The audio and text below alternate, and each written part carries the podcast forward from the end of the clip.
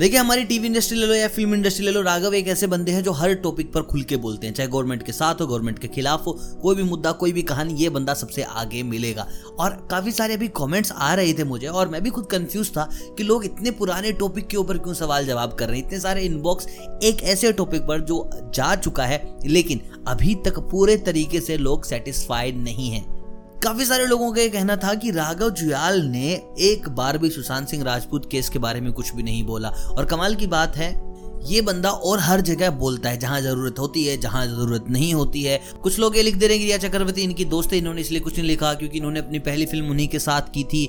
ऐसे होते तो बीच में बोलते, ये बोलते, वो बोलते। तो मैं आपको बता दू पूरा माजरा क्या है।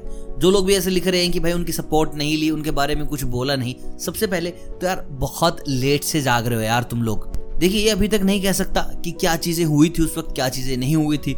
पुलिस ने मामला रफा दफ़ा कर दिया। और जो लोग बोल रहे हैं कि भाई, कि सुशांत का साथ नहीं दिया तो मैं आपको बता दूँ, जितनी अच्छी रिया दोस्त है राघव जियाल की, उतने ही अच्छे सुशांत सिंह राजपूत भी उनके दोस्त हैं। डांस प्लस पर आए थे तो इन दोनों का बॉन्ड आप देखकर ही समझ गए होंगे कि किस कदर ये एक दूसरे की तारीफ़ कर रहे थे, किस कदर ये एक दूसरे के साथ घुल मिल रहे थे। और उस वक्त भी राघव जियाल ने काफ़ी सारी बातें कही थी।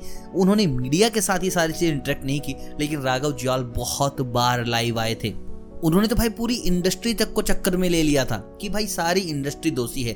उन्होंने पूरा फेस बताया था अपना कि वो भी आउटसाइडर थे, किस तरीके से काम मिलता है, किस तरीके से काम नहीं मिलता है, क्या हुआ होगा, क्या नहीं हुआ होगा। और उनका सबसे बड़ा जो टारगेट था, वो थी इंडस्ट्री के अंदर हो रही ड्रग्स को लेकर। ड्रग्स पर बहुत खुल के बोले थे राघव, और ड्रग्स पे बोले थे, और जिन लोगों के खिलाफ बोलना था, उन लोगों के भी खिलाफ बोले थे।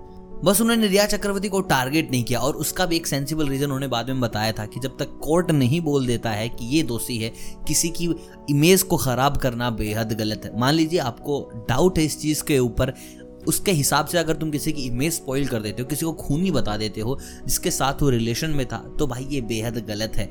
और जिस सिचुएशन में राघव को जो ठीक लगा, उन्होंने वो किया। बाकी केस अभी बंद हो चुका है फैमिली वाले अब भी बेचारे जाते रहते हैं कुछ पता चला कि नहीं चला, चीज़ें बहुत कॉम्प्लिकेटेड हो चुकी हैं। बट मुझे ऐसा लगता है कि केस बस बोलने में, सुनने में बंद हुआ है। अभी तक जो रियल कल्प्रिट है, उसका नाम सामने नहीं आया है। आपके इस बारे में क्या विचार है, ज़रूर बताइएगा। आपको क्या लगता है, जिस तरीके से केस बंद हुआ है, सब सही हुआ या फिर कहीं ना कहीं दाल में काला है?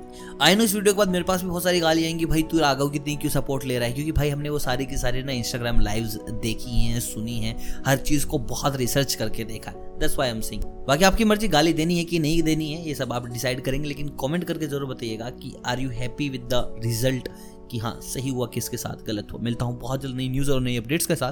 तब तक आप सभी को अलविदा।